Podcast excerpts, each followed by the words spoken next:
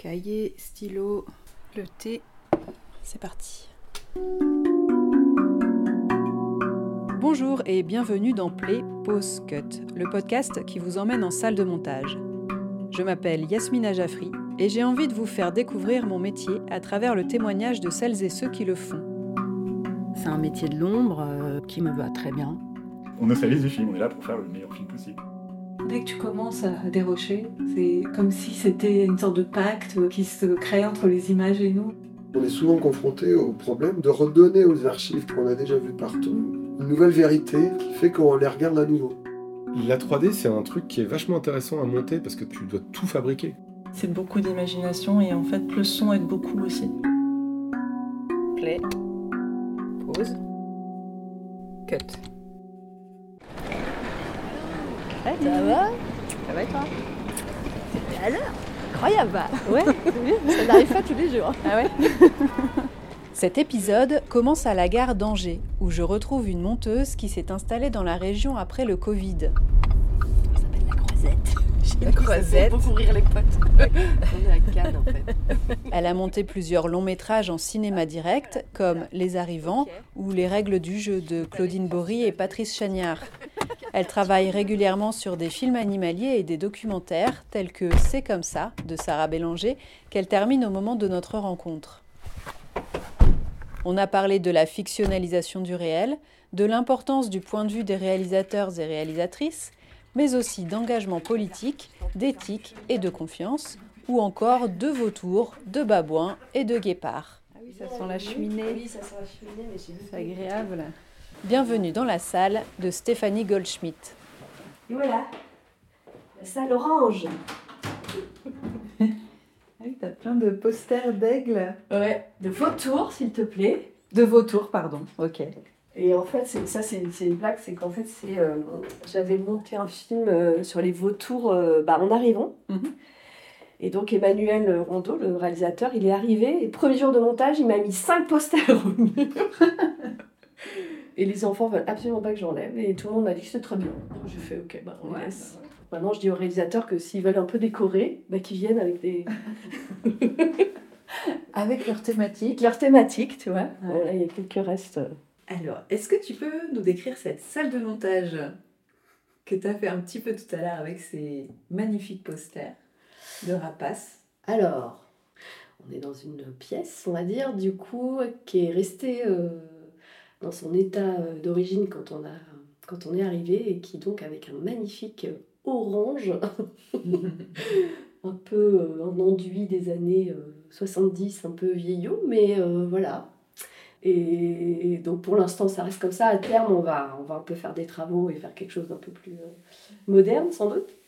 Mais écoute, pour l'instant on est bien, il y a une fenêtre, on a la vue, euh, voilà, sur le jardin. sur le jardin, on est tranquille, hein, il se passe euh, rarement grand chose ici. oui, parce qu'on est donc à Angers, dans la banlieue Dans la banlieue d'Angers, on est juste euh, à, bon, vraiment euh, juste tout collé à Angers, à Bouchemen, au bord du lac de Maine, euh, un peu dans la nature, on va dire.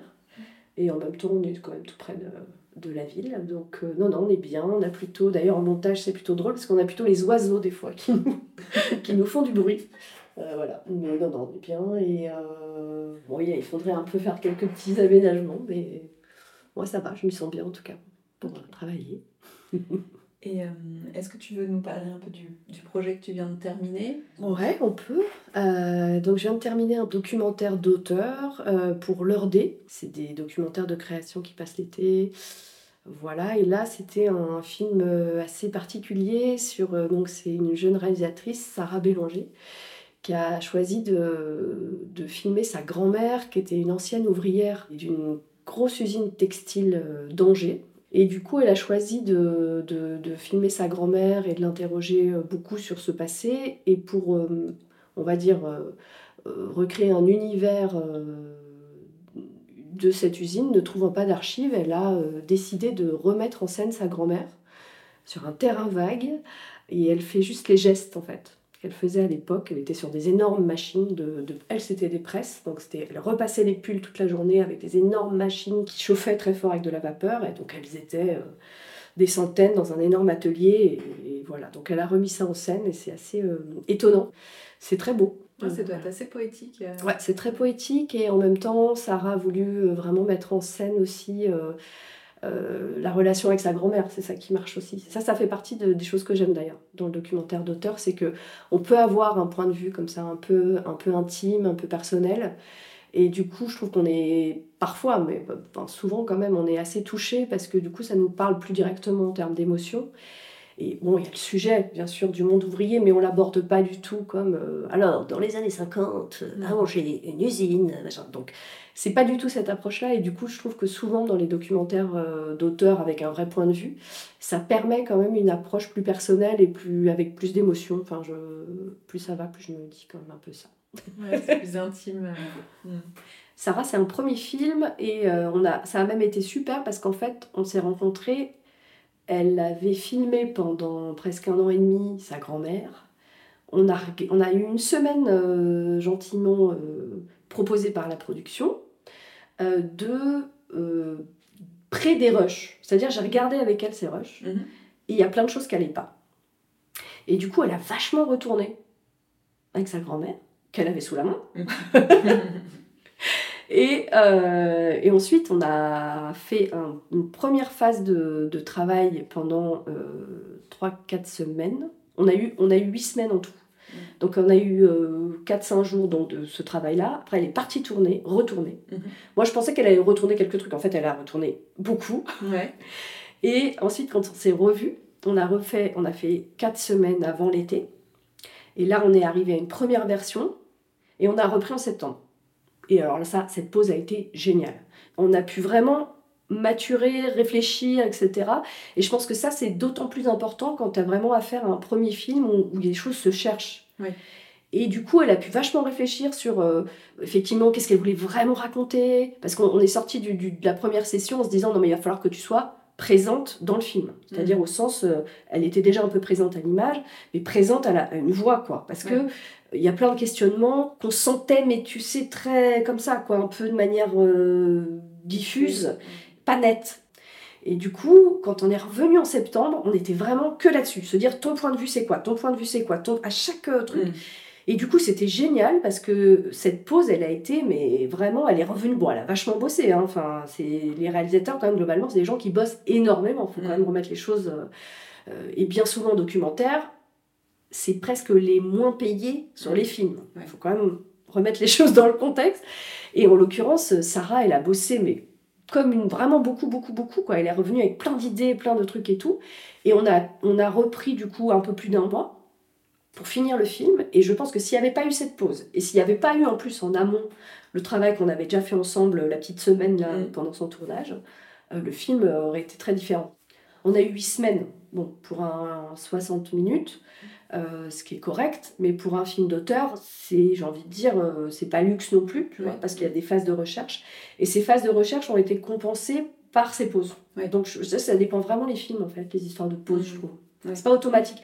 Alors que même ouais, juste une semaine, euh, deux semaines, ça sert vachement, je trouve. Ouais. euh, Surtout quand, quand tu as déjà une structure et que tu fais une pause à ce moment-là, tu as le temps vraiment de maturer, comme tu dis. euh, Bah, ça, ça- ça- Tu vois, j'en suis- Ça continue. en Bah, exactement, quoi. ouais. Donc, euh, Et j'en suis venue à me dire que finalement, les films où il n'y a pas beaucoup de temps, eh ben, faudrait mettre des pauses. Alors après, c'est contre-productif pour les monteurs, parce qu'effectivement, c'est du temps que tu peux pas consacrer à autre chose, donc forcément, tu es un peu pris Mm. en otage euh, par ce temps-là. Enfin, ouais. Voilà. Mais du coup, ouais, en général, les pauses, moi, je trouve que c'est assez bénéfique. Après, faut pas en faire des trop longues. Enfin, je pense que là, un mois, c'est parce que c'était les vacances et ça s'est bien passé. Puis Mhm. on est revenu au montage en se disant ça, ça marche, ça, ça. On était sûr de choses, ça nous a vachement rassurés. En se disant mais le film il fonctionne, on n'a pas à se- s'inquiéter là-dessus. Et maintenant, c'est vraiment euh, quelle place tu veux mettre. Euh, on a été rechercher plein de choses qu'on n'avait pas mises sur. euh, sur des, des petits moments qu'elle a avec sa grand-mère qui sont un peu en off, qui sont un peu des choses qui nous ont vachement aidé à, à construire sa relation avec sa grand-mère Mm. et on s'était pas permis de le faire euh, avant. Tu vois, avant, on était dans l'efficace, quoi. C'était très efficace. Genre, ouais, parle de ça, on met ça, elle parle de ça, on met ça. Après, ça nous amène là-dessus. Et puis là, là, il y a l'émotion, truc, machin. On était dans un truc assez. Parce qu'au début, tu as envie de te rassurer, tu as Oui. envie de mettre tous les trucs. Et puis on se rendait compte que ça, ça manquait un peu de, tu vois, de charme quand même, de truc. Et on a ressorti plein de moments euh, où sa grand-mère fait du jardin, enfin des trucs, tout, tout ça. Elle fait un feu. Tout, tout. Et en fait, ça prend une force. Et ça, je pense que si on n'avait pas eu ce moment-là, ce temps-là, on n'aurait pas osé autant, Ouais. tu vois, Mm. par exemple. T'es issu du cinéma direct un peu, non? De... T'as fait beaucoup de documentaires. euh, Ouais, j'ai fait beaucoup. Alors, bah, euh, euh, ouais, je suis vraiment tombée dedans, je connaissais pas du tout. Je suis arrivée euh, en sortant du BTS, euh, il y a eu une petite annonce qui disait on cherche une assistante euh, stagiaire pour un documentaire. Je me suis présentée, j'ai été prise.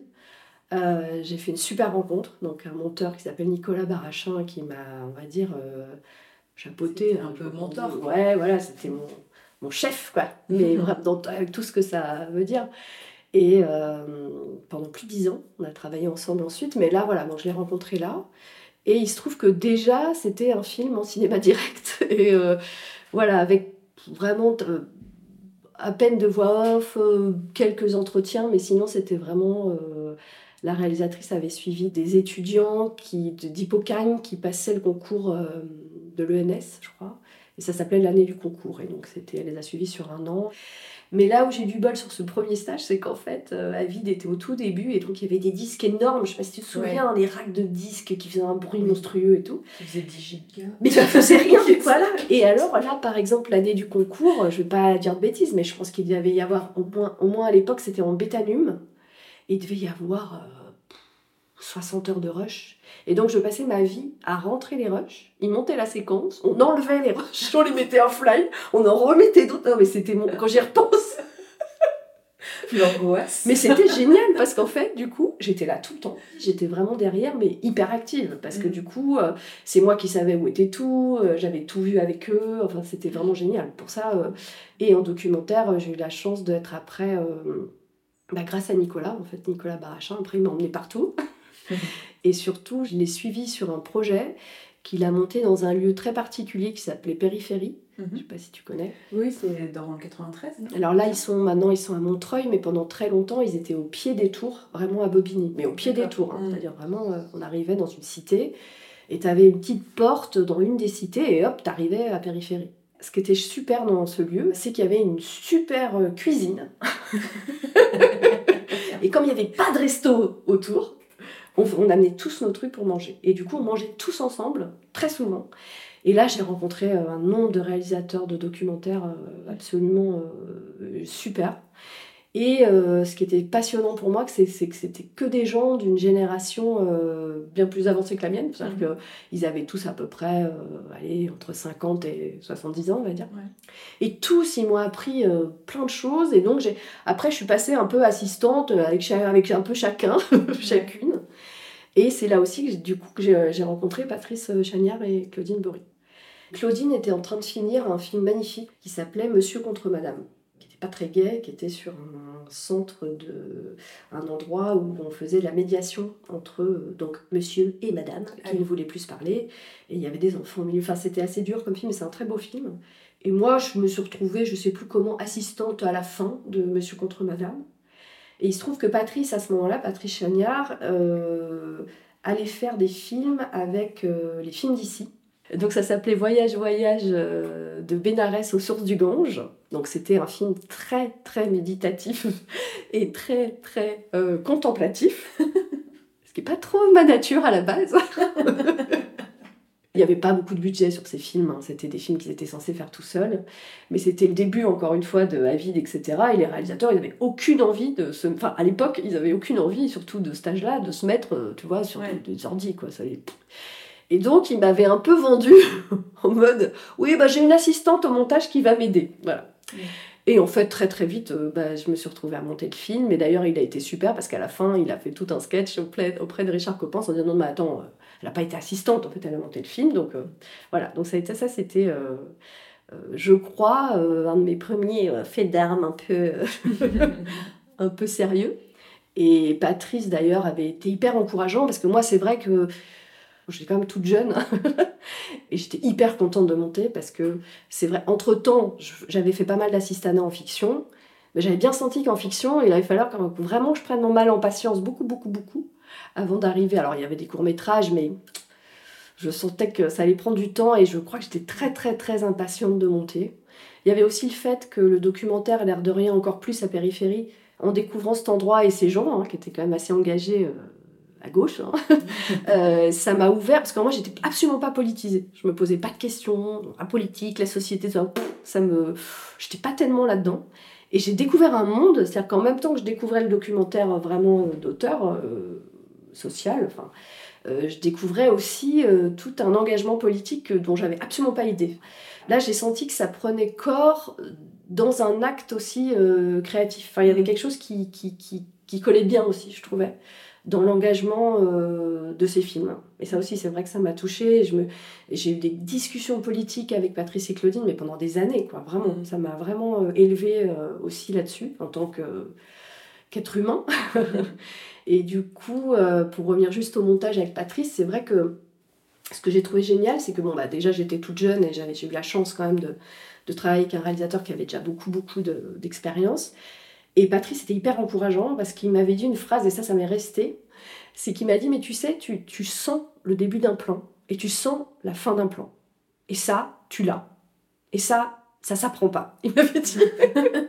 et ça m'avait vachement euh, touchée parce que je m'étais dit, bah, je sais pas si c'est vrai ou tu vois, mais euh, je me pose toujours la question d'ailleurs, est-ce que ça s'apprend vraiment De sentir le début d'un plan, la fin d'un plan Mais c'est vrai que ça m'avait vachement donné confiance. Hmm. Et c'est là aussi que j'ai découvert, euh, en montant euh, mais les autres films aussi, c'est l'idée de rentrer dans, dans, le, dans le point de vue d'un réalisateur. C'est-à-dire hmm. de, de vraiment essayer de sentir ce qui lui le touche là-dedans, et il y a cette idée que moi j'aime beaucoup en montage, c'est d'empathie totale quand même, même s'il faut garder un esprit critique, euh, mais quand même, c'est-à-dire que euh, encore plus dans les films où il y a vraiment un point de vue, tu vois, les réalisateurs, il a fait un chemin énorme pour arriver jusqu'à toi. C'est-à-dire qu'il y a eu euh, l'idée de son projet, développer le projet, aller chercher des sous, enfin ça lui prend des années quoi. Il a tourné son film. Toi, t'arrives, le minimum, c'est quand même d'essayer de comprendre vraiment finement ce qu'il a voulu raconter, tu vois. Donc après, tu es là pour l'aider à mettre en forme le mieux possible et lui dire, ah, attention là, par rapport à ce que tu veux dire, peut-être qu'on... Enfin, voilà, ça, ça, sort un peu du truc ou ça m'emmène ailleurs, voilà. Mm. Mais je trouve que quand même cette idée d'empathie et de vraiment adopter le point de vue, c'est moi c'est ce que j'adore aussi d'ailleurs en montage. Mm. C'est de pouvoir se plonger dans des univers, alors ça c'est sûr un documentaire, euh, dans des réalités dont tu n'as même pas idée. Ça c'est passionnant et d'un film à l'autre, genre que ce soit des vautours ou des papillons ou des demandeurs d'asile. J'ai envie de dire, à chaque fois, on rentre dans des mondes dont on n'a pas idée et je trouve qu'on est hyper privilégié euh, sur la place qu'on a. Et ça, il n'y a, a, pas beaucoup. peut-être d'ailleurs, les acteurs, c'est peut-être un peu ça, mais euh, il n'y a pas tellement de métiers, je trouve, où tu t'es amené comme ça à déplacer euh, pour te mettre à la place. je... Mmh. Peut-être les métiers sociaux, ouais. peut-être aussi. Bah, D'ailleurs, euh, ça faisait partie de, Si un jour j'arrêtais le montage, Partir dans le social. Mais bon, c'est dur, le social, c'est très très dur. on, est beaucoup, on est beaucoup mieux au montage. Je, pense. que c'est très éprouvant. Parce que t'as pas. Enfin, euh, on, est, on est touché par ce qu'on voit et tout, mais comme tu dis, c'est pas des gens réellement. Et du coup, t'as pas à gérer le l'émotion, enfin t'as pas à gérer direct. Mais ça n'a rien à voir, t'es pas, pas, pas, dans le faire, t'es juste, nous on est là pour raconter des histoires. Euh, euh, oui, c'est pas du tout la même posture. On réceptionne, on réceptionne mais on n'a pas. On donne pas. on n'a pas à, réagir euh, en direct, on va dire ça comme ça. mais c'est vrai qu'il y, ouais, y, a quand même. Alors après, non, je dis ça en vrai, c'est vrai que moi ce que j'adore c'est de me plonger dans des univers, c'est pas toujours des univers euh, sociaux, dramatiques, etc. Et par exemple Patrice avec les sources du Gange, euh, mais bon, il y en a, après avec les arrivants c'était encore plus flagrant, mais... Euh, parce que les arrivants c'était sur des demandeurs d'asile justement, parce que tu parlais tout à l'heure de demandeurs d'asile. Et, et, donc ce film-là, il l'a fait avec Claudine. Ouais. Je, me, je me rappelle, il est sorti en salle, hein, c'est ça, ouais, j'avais vu en, salle. Du coup, comment ça se passait avec le, le duo en salle de montage? Est-ce que tu as dû faire euh, l'arbitre de temps en temps? Est-ce que non alors est-ce qu'ils avaient chacun un rôle euh, Il y a eu une espèce de pacte dès le début quand on a commencé à travailler ensemble. C'est que comme c'est un couple, il m'avait dit tout de suite "Écoute Stéphanie, s'il y a des trucs de fond sur lesquels on s'engueule, on va s'engueuler le soir. Et on reviendra le lendemain avec quelque chose qu'on aura décidé. Mm. Parce que moi, jamais j'ai voulu me poser comme arbitre entre deux. C'est-à-dire que chacun donne son avis, Mais si vraiment il y a un gros différence qui arrivait très peu, hein, Mm. ils réglaient ça entre eux, quoi. Mm. Moi, j'étais pas là pour faire l'arbitre euh, Ouais. entre eux, si tu veux.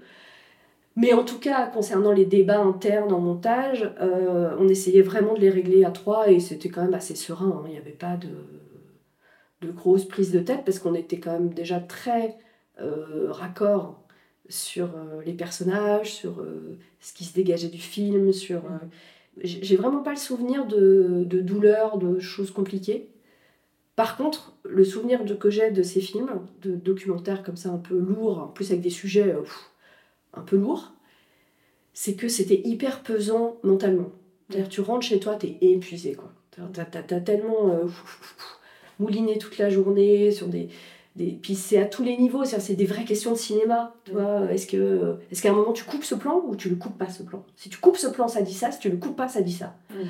Et, mais d'ailleurs, ça, c'est quand même, en montage, c'est quand même assez vertigineux. C'est-à-dire, tu as toujours cette responsabilité quand même ultime de, si tu inverses de séquence, ça peut tout changer dans un film. Quoi. Ouais. Et ça, je trouve que moi, j'ai toujours cette angoisse. Donc, ça- je, je, je vis avec, mais je, quand même, c'est assez euh, flippant. Mais par contre, c'était un vrai bonheur, quoi. Vraiment, c'était des vrais bons moments de, et de discussion de cinéma, et de, de bah, du, aussi ce qui se passait. Parce que, par exemple, Les Arrivants, qui est donc sur un film sur des, de- des familles demandeurs d'asile, donc c'est quand même pas rien comme sujet, qui arrive en France, qui sont accueillis par une association qui s'appelle la CAFDA, où il y a des assistantes sociales qui les prennent par la main, qui leur disent oui, vous, vous, vous êtes dans le cadre de demandeurs. Déjà, il y a ça. Bon, Mm. ça date, hein. maintenant ça, ça s'est vachement renforcé, enfin rest- restreint. Oui, oui, oui. La CAFDA n'existe plus, par exemple. Enfin, c'était en plein 20e dans Paris. C'était une espèce de tour de Babel euh, au milieu de Paris où, où les gens arrivaient, mais carrément du fin fond de la Tchétchénie. On les déposait par des passeurs, etc., devant la CAFDA. Oui, et puis euh, la CAFDA, du coup, les aider à faire leurs demandes. euh, C'est ça. Donc il y a tout ce truc-là. C'est- C'est c'est un endroit où tout le monde arrive, que des familles. Donc il y a des enfants, des femmes enceintes, des... enfin il y a aussi tout ça. Et, euh, et c'est vrai que ce lieu, il est incroyable parce que c'était une espèce de de- d'endroit, euh, du bureau, mais vraiment basique, quoi. Et tu avais des gens du monde entier, des langues du monde entier dans ce lieu. Et euh, les arrivants, c'est ça. Enfin, ce film, Mm. c'est ça.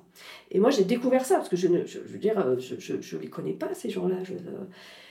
Et ça, ça a été un vrai choc, mais que j'ai eu à chaque documentaire, et encore maintenant, hein, quels que soient les films, c'est euh, de découvrir des réalités euh, qui sont à deux mètres de toi, dont tu n'as aucune idée. Mm. Et par exemple, les plans, moi je me souviens dans Les Arrivants, euh, Patrice et Claudine les ont filmés dans le métro. Je sais pas si tu, Oui. tu l'as vu là Oui, oui. Et ces plans dans le métro, ça me, à chaque fois, ça me bouleversait. Parce que je me disais, mais en fait, ces gens-là, euh, tu les croises tous les jours, t'as pas idée une seconde de leur vie. Et c'est des vies tellement. euh, c'est des, c'est des. Je veux dire, Zara, là, c'est, c'est, c'est une héroïne, quoi, du temps moderne, tu vois. Elle, elle est partie, euh, je sais pas, elle avait je sais pas quel âge. euh, elle a été en, en, euh, en prison en Syrie parce qu'elle voulait passer par la Syrie pour traverser, je ne sais plus. Ou non, en Libye, pardon. Après, elle a pris un bateau, il y a eu un naufrage, elle a perdu son chéri, elle est arrivée enceinte comme ça en France. Enfin, elle a 19 ans, t'imagines enfin, Ouais. Donc c'est vrai que, bon, ça m'a pas mal bousculé, ouais. Ces, ces, ces films-là, ils- tu sors pas indemne, quoi, de, de tout ça. Et en même temps, ça posait aussi la question de la vérité, parce que tous, ils essayent de, tu vois, comme comme c'est tellement dur d'être demandeur, de, enfin, tu vois, d'être accepté, tu te poses tout le temps la question, est-ce que c'est vrai, c'est pas vrai, qu'est-ce qu'ils disent et tout. Oui, je me, je me rappelle qu'il y avait tout ce, tout ce questionnement-là des assistantes de dire, euh, alors, de, de les aider à préparer l'entretien pour la demande d'asile et du coup de- d'essayer de démêler le, entre guillemets, le vrai du faux, ce qui est un peu arrangé, ce qui est, est-ce que la traduction aussi est bonne, Ah bah est-ce oui. que, euh, est-ce que, quel, quel élément il faut mettre en avant pour que la demande d'asile passe, etc. C'était assez, euh, assez intéressant. en tout cas, moi, ce qui m'a vraiment passionné dans le film, c'était aussi effectivement le fait de. bon, bien sûr, on laissait euh, les traductions. Mhm. Bien sûr, on mettait pas de sous-titres. Ouais. Donc ça, c'était une vraie aussi question, tu vois, au montage. Il y a une séquence qu'on a sous-titrée. Parce qu'effectivement, il y avait un vrai dialogue entre, c'était les Mongols et Caroline, et il y a un dialogue en même temps, et du coup, on s'est dit là, faut sous-titrer parce que c'est tellement génial ce qu'ils disent. euh, Mhm. il parlait d'elle en même temps qu'elle, elle fait un truc, tu vois. C'est le seul moment. Et tous les autres moments, on passe euh, en fait vraiment par cette idée que c'est traduit par quelqu'un, t'entends la traduction, machin. Donc Mm. c'était aussi toutes ces questions de montage de à quel moment on coupe. Ouais. Tu vois, parce que sinon la séquence elle est deux fois plus longue. Mm. Comment tu fais pour. euh, tu peux pas faire croire, comme c'est souvent le cas dans les trois quarts des, des films quand il y a des gens euh, qui parlent pas la langue. Mais donc ça aussi, tu vois, c'est des vraies questions de, en montage. euh, tu, tu laisses la traduction, qu'est-ce que tu fais avec cette traduction enfin, C'était des vrais. Enfin, en, en tout cas, sur ces films-là, j'ai eu la chance de me poser des questions, mais. c'est des retournements de cerveau, mais des vraies questions de cinéma, quoi. C'est-à-dire. euh, et c'est tout le temps, tout le temps, tout le temps des histoires de, de, de regard. C'est-à-dire. euh, là, l'idée, c'était que le spectateur se. Essaye à la fois de se mettre à la place, mais on s'est vite rendu compte en montage, tu peux pas te mettre à la place de quelqu'un qui arrive, que tu, que tu vois, qui est tellement différent de toi. Donc forcément, au bout du compte, bah, les, les- finalement, les personnages principaux du film, c'est devenu les assistantes sociales. Mm. Mais ça, on a fait tout un chemin, Ouais. par exemple. Parce qu'aussi, les assistantes sociales, pour le coup, c'est les personnes qui, auxquelles vous vous identifiez le plus. Est-ce que, euh, je sais pas, si euh, les réalisateurs ou, euh, ou le- la monteuse euh, avaient eu peut-être ce parcours euh, de- d'immigration, de déplacement, etc., euh, ça n'aurait pas donné le même film non plus, peut-être? Alors peut-être, peut-être, ça c'est sûr. Ça c'est sûr que tu fais un film avec ce côté. Donc euh, en tout cas ces films-là. Mais cette idée-là, tu vois, de Paris, terre d'accueil, avec tous ces visages différents, toutes ces langues différentes, ça c'était vraiment une envie très forte de cinéma. Donc une envie de rencontre euh, vers l'autre, quand Oui. même, profondément. Et j'ai l'impression que c'était presque un fantasme, parce qu'en fait, assez vite, on s'est rendu compte que, effectivement, tu, tu peux pas comprendre. En fait, comme tu dis, c'est-à-dire que si tu viens pas de cette histoire-là, c'est hyper dur de se projeter euh, dans, dans le, le- le- le trajet de Zara, tu vois, Mhm. qui, qui, qui- qui a quitté, je sais, l'Érythrée euh, pour venir. euh, mais c'est vrai que c'est toujours la question du cinéma, c'est comment faire pour que toi, euh, spectateur français, tu puisses te sentir touché par ça.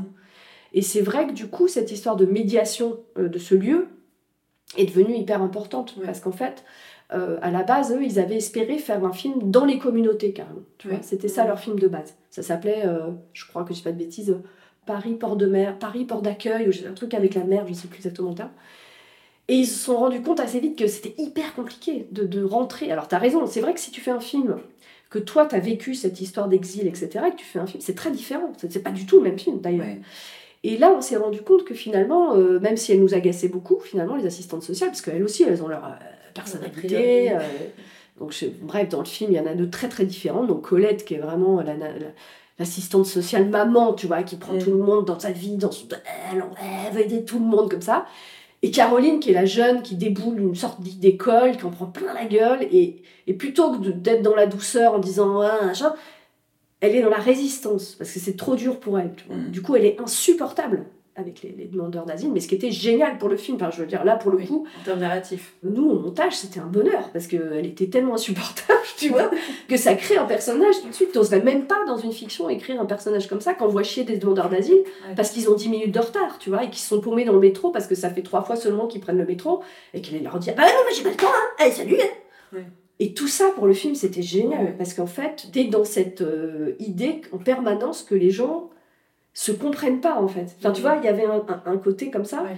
et effectivement, nous, le point de vue, c'était d'essayer un maximum de s'appuyer sur toutes ces sé- séquences fortes pour, euh, et c'est ce que je trouve passionnant dans ces films-là, c'est rendre compte d'une vraie complexité. Et l'idée, c'est de toucher du doigt cette humanité, et je trouve que, pour le coup, c'est c'est- c'est ces films comme ça, un peu larges, un peu, qui laissent un peu exister des personnages, etc. Ça permet de toucher une humanité un peu complexe, qui est plus compliquée à aborder, euh, par exemple, euh, sur des films plus formatés, je trouve. Mm. Après, ça ne veut pas dire que ça n'existe pas. Hein. C'est-à-dire qu'il y a plein d'autres films très beaux où euh, tu peux, avec juste un entretien, avoir des choses qui se dégagent. Mais c'est vrai que là, il y a une complexité, mais qui se reporte au montage aussi, parce que du Mm. coup, forcément, tu fais des sacrifices, quoi. Tu vois Oui, tu fais des choix. Tu fais des choix. C'est le principe du montage. C'est ça. Et du coup, tes arcs narratifs, ils sont un peu. Forcément, tu triches un peu. je veux dire. Mais par contre, c'est vrai que tu as toujours cette espèce d'idée que, quand même, c'est des vrais gens et que. Il y a un moment, il faut le sauver aussi, ton Mhm. personnage. Tu peux pas. euh, c'est des vrais gens, quoi. Tu peux pas les, les dire, voilà, euh, ils ont dit un truc horrible, je garde que ça, comme on fait en télé-réalité. non. Je garde que ça, et puis tant pis, il va passer pour un absurde, un, un con, tu vois. Non, enfin, je veux dire, il y a une complexité. Donc, Caroline, il y avait quand même cette séquence où elle craque, elle pleure, elle dit qu'elle en peut plus et tout. Et je pense que là, tu comprends en tant que spectateur tout ce qu'elle endure. C'est hyper dur, tous ces gens qui arrivent, qui veulent tous quelque chose, qui ont tous des histoires atroces, que tu dois tout le temps leur dire non parce que t'as pas assez d'argent. C'est quand même une posture hyper dure. quoi. Quand on parlait du social tout à l'heure, hein, Oui, c'est hyper dur. Bref, du coup, j'en viens au fait que quand même, tu as une certaine... euh, euh, la base quand même en documentaire, c'est que tu es là pour, pour rendre compte d'une réalité. Tu peux, tu peux pas te permettre de, de- sous prétexte que ton film il est mieux, euh, en disant pas ça, si c'est quelque chose d'essentiel pour, pour le truc, tu peux pas euh, faire comme si euh, ça n'existait pas. Tu vois, il y a quand même un- une éthique, Ouais. d'autant que c'est des gens qui te font, enfin en tout cas aux réalisateurs, qui, qui font confiance. Enfin, ça marche comme ça. C'est-à-dire s'il y a une perte de confiance, il n'y a plus de film documentaire. Oui. Et alors, tu parles de beaucoup de fiction, du coup. Je me demandais, parce que tu fais aussi des documentaires animaliers. Ouais. Et j'imagine qu'en documentaire animalier, euh, la fictionnalisation, elle va avoir aussi une place importante. Ah ouais, c'est que énorme. Pour tourner, euh, tu, tu, tu tournes rarement, euh, j'imagine, avec euh, le même petit teigle ou le même petit lion. Donc, comment t'en es arrivé à faire des documentaires Ouais. animaliers et qu'est-ce que- qu'est-ce qu'il y a de spécifique dans le montage de documentaires animaliers? Bah, j'ai fait une pause pour mon fils. Et il se trouve que, comme souvent, je pense à beaucoup de. Enfin, monteuse et maman, hein, je pense qu'on pourrait, tu pourrais faire tout un podcast dessus. C'est pas simple. Et donc, j'ai eu une pause, et après cette pause, bah voilà, c'est toujours pareil, tu te dis merde, comment j'ai. Comment j'ai. Ouh, je suis là, bonjour. Donc, j'ai relancé plein de trucs, et je me suis retrouvée dans un domaine que je ne connaissais pas du tout, qui est des films un peu d'aventure, euh, de voyage, euh, beaucoup avec des réalisateurs, moins de réalisatrices. Euh, mais des gens, par contre, c'est pas du tout le même, le même style. Donc, euh, beaucoup des chefs-op, d'ailleurs, qui deviennent réels, mais qui Ouais. sont à fond, donc c'est hyper agréable parce qu'ils ont une, une énergie de dingue. Mais par contre, faut que ça, faut que ça envoie, quoi. Tu Ouais. vois, c'est- ils sont pas en train de se prendre le chou 15 ans, c'est ton séquencier, tu le fais, paf, paf, il est comme ça, et on y va. Donc c'était chouette aussi parce que ça m'a complètement changé d'univers. C'est-à-dire que moi j'étais dans un univers assez cérébral, assez euh, passionnant, mais quand même un peu, pff, tu vois. euh. Mm. Et là j'arrivais dans un truc où il fallait envoyer, il fallait que les belles images, euh, un bel univers, on est, on est embarqué, on se prend moins la tête effectivement sur, sur peut-être le, le- le- comment dire l'aspect psychologique, voilà. Et ça j'étais très contente de ça parce que ça m'a, ça m'a ramené un peu de- de, De légèreté. de légèreté, exactement. Et du coup, de fil en aiguille, euh, j'avais monté un premier film animalier avec euh, Guillaume Mediachevski, à maintenant qui fait des super beaux euh, longs métrages. Et on avait fait un film sur les babouins. Et moi, j'avais jamais fait de film animalier de ma vie. J'ai dit, ben moi, euh, je regardais des tonnes de rush, pas de problème, mais alors. des babouins, des babouins, des babouins. Même au début, en dérushage, j'étais là, bah, babouin, plan large, babouin, gros plan. Bah, bah, euh, comment on fait, quoi? Tu vois, j'étais Ouais, vraiment ouais. emmerdée parce que euh, quand t'as Lolita qui te raconte sa life, tu dis, euh, bah, elle parle de ça, elle parle de ça, elle parle... ça va pour dérocher. Mm. Mais quand t'as un babouin là, un babouin là, un babouin qui fait ça truc, Mm. je... bon. Mais ce qui était chouette avec Guillaume, c'est que lui, il avait une approche fiction, à mort. Genre, lui, ce qui l'intéressait, et c'est ce qui me passionne en documentaire animalier, c'est que t'es là pour raconter des vrais comportements. Tu ne peux pas te permettre de tricher. Au Mm. sens que les comportements, ils sont vrais. Ce qui se passe, c'est vrai.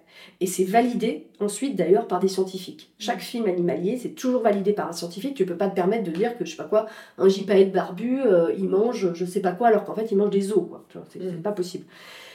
Par contre, là où on prend beaucoup de liberté, et ça Guillaume m'avait vachement euh, allégé là-dessus, parce que moi je me prenais vachement la tête de, comme tu dis là, mais alors attends, parce que là le babouin, c'est pas le même babouin que. Et puis alors là, celui-là il fait ça, mais l'autre il fait pas. Il m'a dit, attends, mais non, ah non, dit, je t'arrête tout de suite. Moi, ce qui se passe chez les babouins, je le sais. J'ai lu, je sais. En plus, il a, il a effectivement une formation, mais comme Emmanuel Rondeau, là, avec qui j'ai fait les vautours, c'était génial. C'est que c'est des gens, ils sont passionnés par ce qu'ils filment.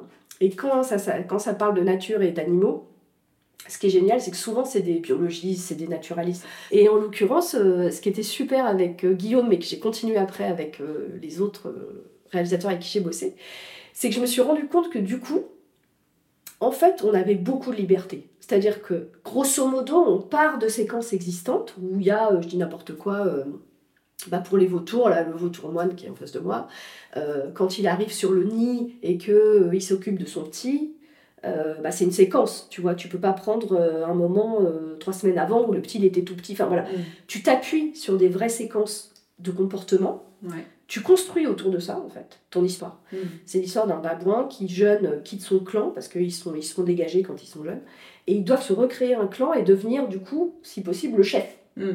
Donc c'était ce, cette espèce d'arc narratif comme ça. Et ce qui est super en animalier, c'est que c'est tout de suite des situations de vie ou de mort. Donc tu as quand même des enjeux à chaque fois euh, hyper forts. Donc Mhm. déjà, tu en as souvent.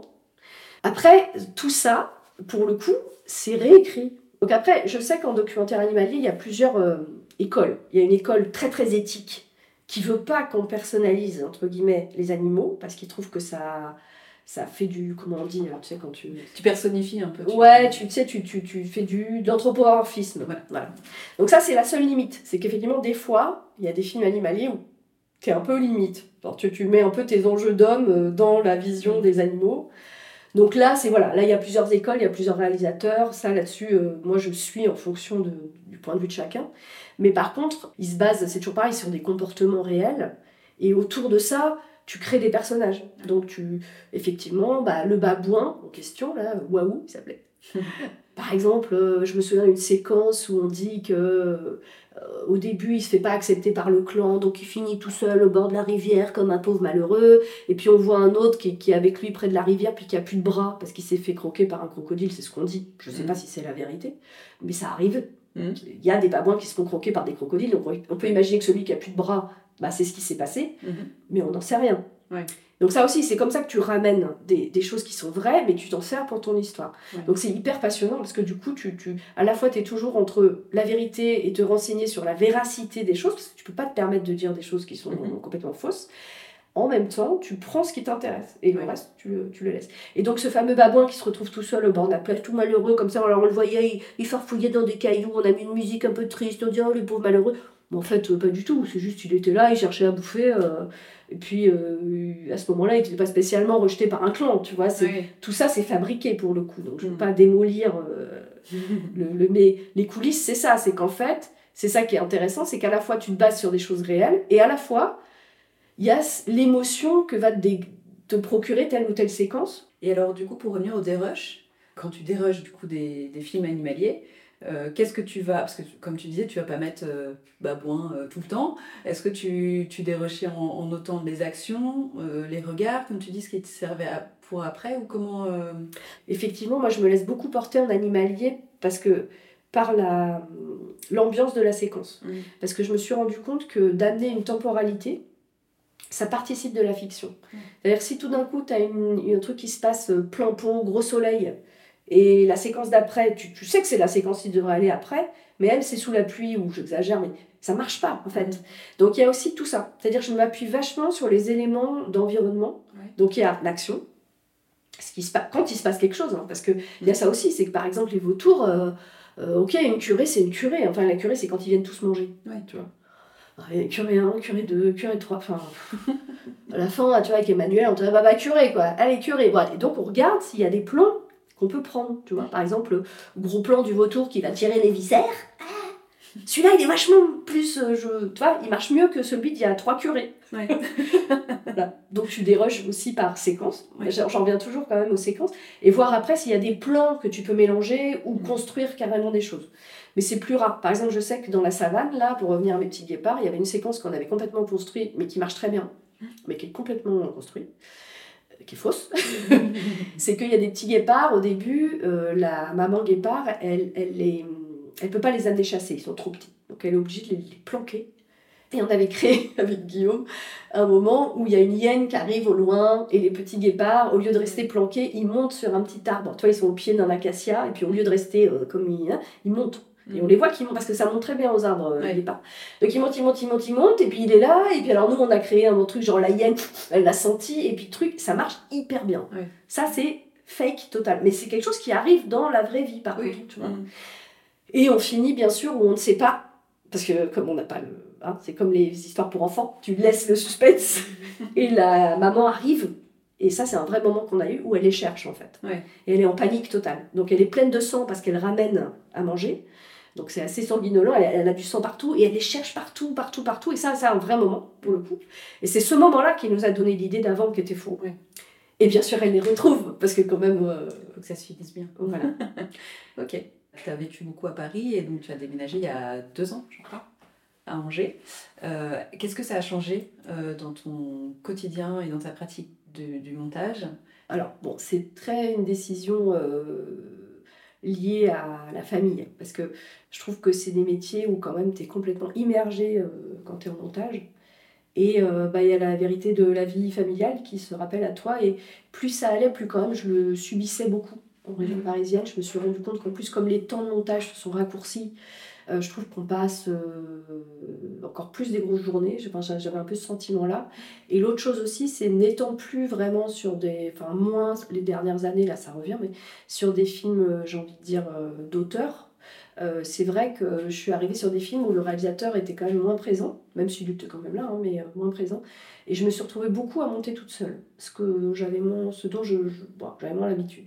Et quand même, beaucoup de fois, je me suis dit, c'est con quand même, je mets une heure pour aller bosser, une heure le, matin, une heure le soir. Je suis toute seule dans une salle de montage qui n'est pas toujours géniale. Je vois, enfin, je sais pas toi comment tu ressens ça. Enfin. Bah oui, c'est vrai que des fois, euh, quand tu dois faire une heure de transport euh, pour aller tout seul dans ta, dans ta salle de montage, tu dis bon, euh, on aurait été plus près de la maison pour faire la même chose, ça aurait pas été plus mal. bah, c'est ça, c'est ça. Après, c'est vrai qu'il y a peut-être plus d'émulation par moment. Je sais pas en fait. ça m'a commencé à me questionner et ça faisait un moment que niveau familial, mon chéri, entre autres, avait très envie de partir de Paris parce qu'on voilà, on subissait comme beaucoup les contraintes de logement. Mhm. On avait beaucoup de mal à se loger, j'ai deux enfants, enfin tu vois, ça devenait un petit peu compliqué. Et arrivé comme beaucoup le Covid, avec l'essai du travail à distance, c'est vrai que chemin faisant, je me suis rendu compte que j'avais moins en moins de raisons d'être à Paris, dans le sens où je croisais moins de monde, que j'étais de plus en plus toute seule dans des salles de montage, euh, et que voilà, avec ma vie de maman, euh, j'allais plus à des projets et des trucs et des machins. Tu vois, il y a ça aussi. Donc tout ça a fait son chemin, et euh, on s'est dit, ok, on essaye. Euh, moi, j'étais hyper angoissée euh, en arrivant. Euh, je ne savais pas du tout si ça allait le faire. Et en fait, je me suis rendu compte que le cheminement que j'ai eu moi, il y a beaucoup de gens qui l'ont eu quand même. Donc, je ne sais pas maintenant à l'heure actuelle, d'ailleurs à Paris, s'il y a toujours autant de gens, mais j'ai eu quand même une production qui m'a appelée et qui m'a dit Est-ce que tu es encore à Paris? Ne sachant pas que j'avais déménagé. Donc, je me suis dit Je ne devais pas être la seule. j'ai dit Non, je ne suis plus à Paris, mais c'est pas grave. et en fait bah, alors forcément ça change un peu. Donc par rapport au film où j'étais déjà toute seule, bah c'est super parce qu'en fait euh, je suis chez moi. Euh, alors je croise potentiellement un tout petit peu moins de gens, mais enfin c'est pas non plus euh, les quelques personnes que je croisais à la, machine à café, voilà, mais mm. en gros c'est pas très grave. Et surtout, j'ai le sentiment, bah, par exemple, les vautours, Emmanuel, il est venu travailler dix jours avec moi en début de projet. Euh, lui étant d'ailleurs euh, naturaliste, il était hyper content. Enfin, il est cinéaste, euh, voilà, mais il a une base. quand même, il vit en plein milieu de la montagne, dans les Alpes, paumé. donc, il était très content de ne pas être à Paris. On allait se faire des balades. Enfin, il y a quand même un contexte qui fait que c'est vrai que sur un animalier ou pas, d'ailleurs, parce que Sarah, c'est pareil, l'idée de pouvoir aller se balader et de ne de, de pas être dans un contexte parisien, euh, je pense que ça amène quand même un peu de d'air. Oui. oui, une détente peut-être. Une détente. Euh, euh, bon voilà, enfin, ça c'est mon point de vue. Après d'aller manger dans un petit troquet à Paris, c'est hyper sympa aussi. Enfin voilà, faut pas non plus. Mais et puis du coup, on s'est rendu compte aussi au fur et à mesure là des films que j'ai montés, c'est que souvent j'ai le réalisateur avec moi au début. Après, chacun repart chez lui. Mais par contre, on se voit tous les jours en visio on passe, on boit des cafés ensemble en visio, on se parle. Et euh, en tout cas, avec Emmanuel, c'était hyper fluide, quoi. Mm. Et ce qui était génial, c'est que du coup, moi, j'avançais sur des séquences, je lui envoyais dans la journée, hein. enfin, je veux dire, vraiment, on était en connexion. Donc, il découvrait la séquence déjà en place, et lui devait construire euh, le récit. Et ce qui était génial, c'est qu'il me renvoyait une voix. Alors ça, c'est parce que lui aussi, il a, ça, ça évolue, mais il, a pris, il connaît Première, enfin voilà. Mm. Et il me renvoyait la séquence avec la voix calée dessus. D'accord. Très bien. et du coup, on a vraiment bossé à quatre mains comme ça, et c'était génial. Enfin, on a vraiment euh, eu le sentiment d'être ensemble. Enfin, je pense que ça n'a pas. Mais ça dépend vachement les réalisateurs, ça dépend l'implication, ça dépend. Euh, là, le film de Sarah, si elle n'était pas venue, ça aurait été compliqué quand même, je pense. Mm. Donc, euh, affaire à suivre, hein, parce que ça fait à peine deux ans. pour l'instant, ça se passe bien. Mais j'exclus pas d'aller trois mois à Paris si Enfin, là, tout de suite, avec la famille, c'est un peu compliqué. mais, voilà, c'est pas fermé non plus. Mais euh, globalement, euh, c'est plutôt positif. Alors, c'est juste que des fois, je me sens un peu toute seule. Ouais. Voilà. Et un peu, un peu en vase clos. Donc, à la fois, c'est chouette parce qu'il y a ce côté bulle euh, qui est agréable, parce que c'est un lieu agréable et je me sens bien ici. Et du coup, j'ai ce, ce, cet espace-là où, je sais que je suis hyper efficace. Ça, c'est vrai, par contre, je trouve que j'ai gagné en efficacité le fait de ne pas avoir euh, les trajets, les machins et tout ça. et aussi d'être plus concentrée, je pense, quand je suis là, parce que je suis vraiment à ce que je fais. Mm. Par contre, et de pouvoir gérer ma vie de famille, ça c'est quand même chouette, c'est-à-dire de pouvoir, euh, si tout d'un coup tu vas chercher tes enfants, bah t'y vas, puis tu Mm. t'y remets un peu le soir, euh, voilà. Par contre, euh, c'est vrai que des fois je me sens un peu isolée, et parfois il y a un peu un mélange des genres. C'est-à-dire, euh, lundi dernier, mon fils n'a pas eu cours tout d'un coup, et j'avais le producteur qui était là, la réalisatrice, voilà. Bonjour, voilà. C'est les limites du genre. Mais j'exclus pas d'avoir un lieu, en fait, ici. C'est-à-dire de pas forcément être dans la maison. Oui. Ça, je dirais que c'est peut-être... euh, Et puis peut-être d'avoir un lieu avec d'autres. Donc finalement... Euh, re- se regrouper en collectif ou en. Ouais, je sais que sur le, le Mans, il y a ça déjà. Ouais, il y a la Cité du- du Ouais, voilà, cinéma. ça, exactement. Cité du cinéma. Donc, euh, Mais c'est bien que ça se développe, euh, je trouve, euh, En région. hors de Paris, quoi. Mm. Ouais, en région. euh. Il y en a beaucoup à Lille, mais Lille, c'est une heure de Paris, donc c'est. c'est- presque l'approche banlieue, quoi. En tout cas, je trouve que les gens sont euh, vachement moins résistants à l'idée de. euh, Là, j'ai été appelée, je sais pas si ça va se faire, mais j'étais appelée sur un gros projet. Mm. J'ai dit tout de suite, hop, hop, hop, je t'arrête, je suis à Angers. Non, Mm. mais pas de problème. Ouais. Je suis tombée des nues. Je fais bon, ah, d'accord. Euh, et du coup, je trouve que ça fait évoluer le rapport aussi parce que. Il y a quand même quelque chose de moins speed, quoi. Ouais. Tu vois, qui, je trouve, va mieux avec le montage. C'est vrai. Et est-ce qu'à terme, ça va éloigner les réalisateurs des salles de montage? Il y a ça aussi. Ouais. Je, sais pas. toujours les questionnements de ouais, la place que tu prends, les, les relations que tu crées ou pas. Enfin, c'est ouais, toujours. euh, Je pense que ouais, ça dépend des projets, ça dépend des gens, ça dépend de plein de choses, quoi. C'est sûr Et- que le fait d'être vraiment tout seul chez toi avec le projet, tu, ça exclut quand même euh, des films d'auteur euh, Ouais. Pointus, euh, des choses où vraiment il faut que le réalisateur soit là tout le temps. Enfin, Ouais. Mais il y a quand même beaucoup, beaucoup, beaucoup de films que tu peux faire à côté Oui. de ça, tu vois. Bah, je sais pas, affaire à suivre, je ne sais pas. Peut-être dans un an, je te dirai non, j'en peux plus. Ouais. Je veux retourner à. Paris avec tout le monde et courir dans le métro. bon, bah, écoute, merci beaucoup pour. euh, bah, désolé pour le. Non, non, mais c'était. c'était bavardage. vraiment- C'était trop bien. C'était hyper intéressant. Oh, bah écoute, tant mieux. Super. Allez, cut. C'était le dernier épisode de cette deuxième saison de Play, Pause, Cut. Je compte sur vous pour liker et mettre un maximum d'étoiles sur vos plateformes d'écoute préférées. Abonnez-vous au compte Instagram et Facebook où je continuerai de partager du contenu régulièrement. Vous pouvez écouter, réécouter, commenter et partager la vingtaine d'épisodes déjà disponibles. Un grand merci pour vos écoutes et vos retours enthousiasmants. À bientôt!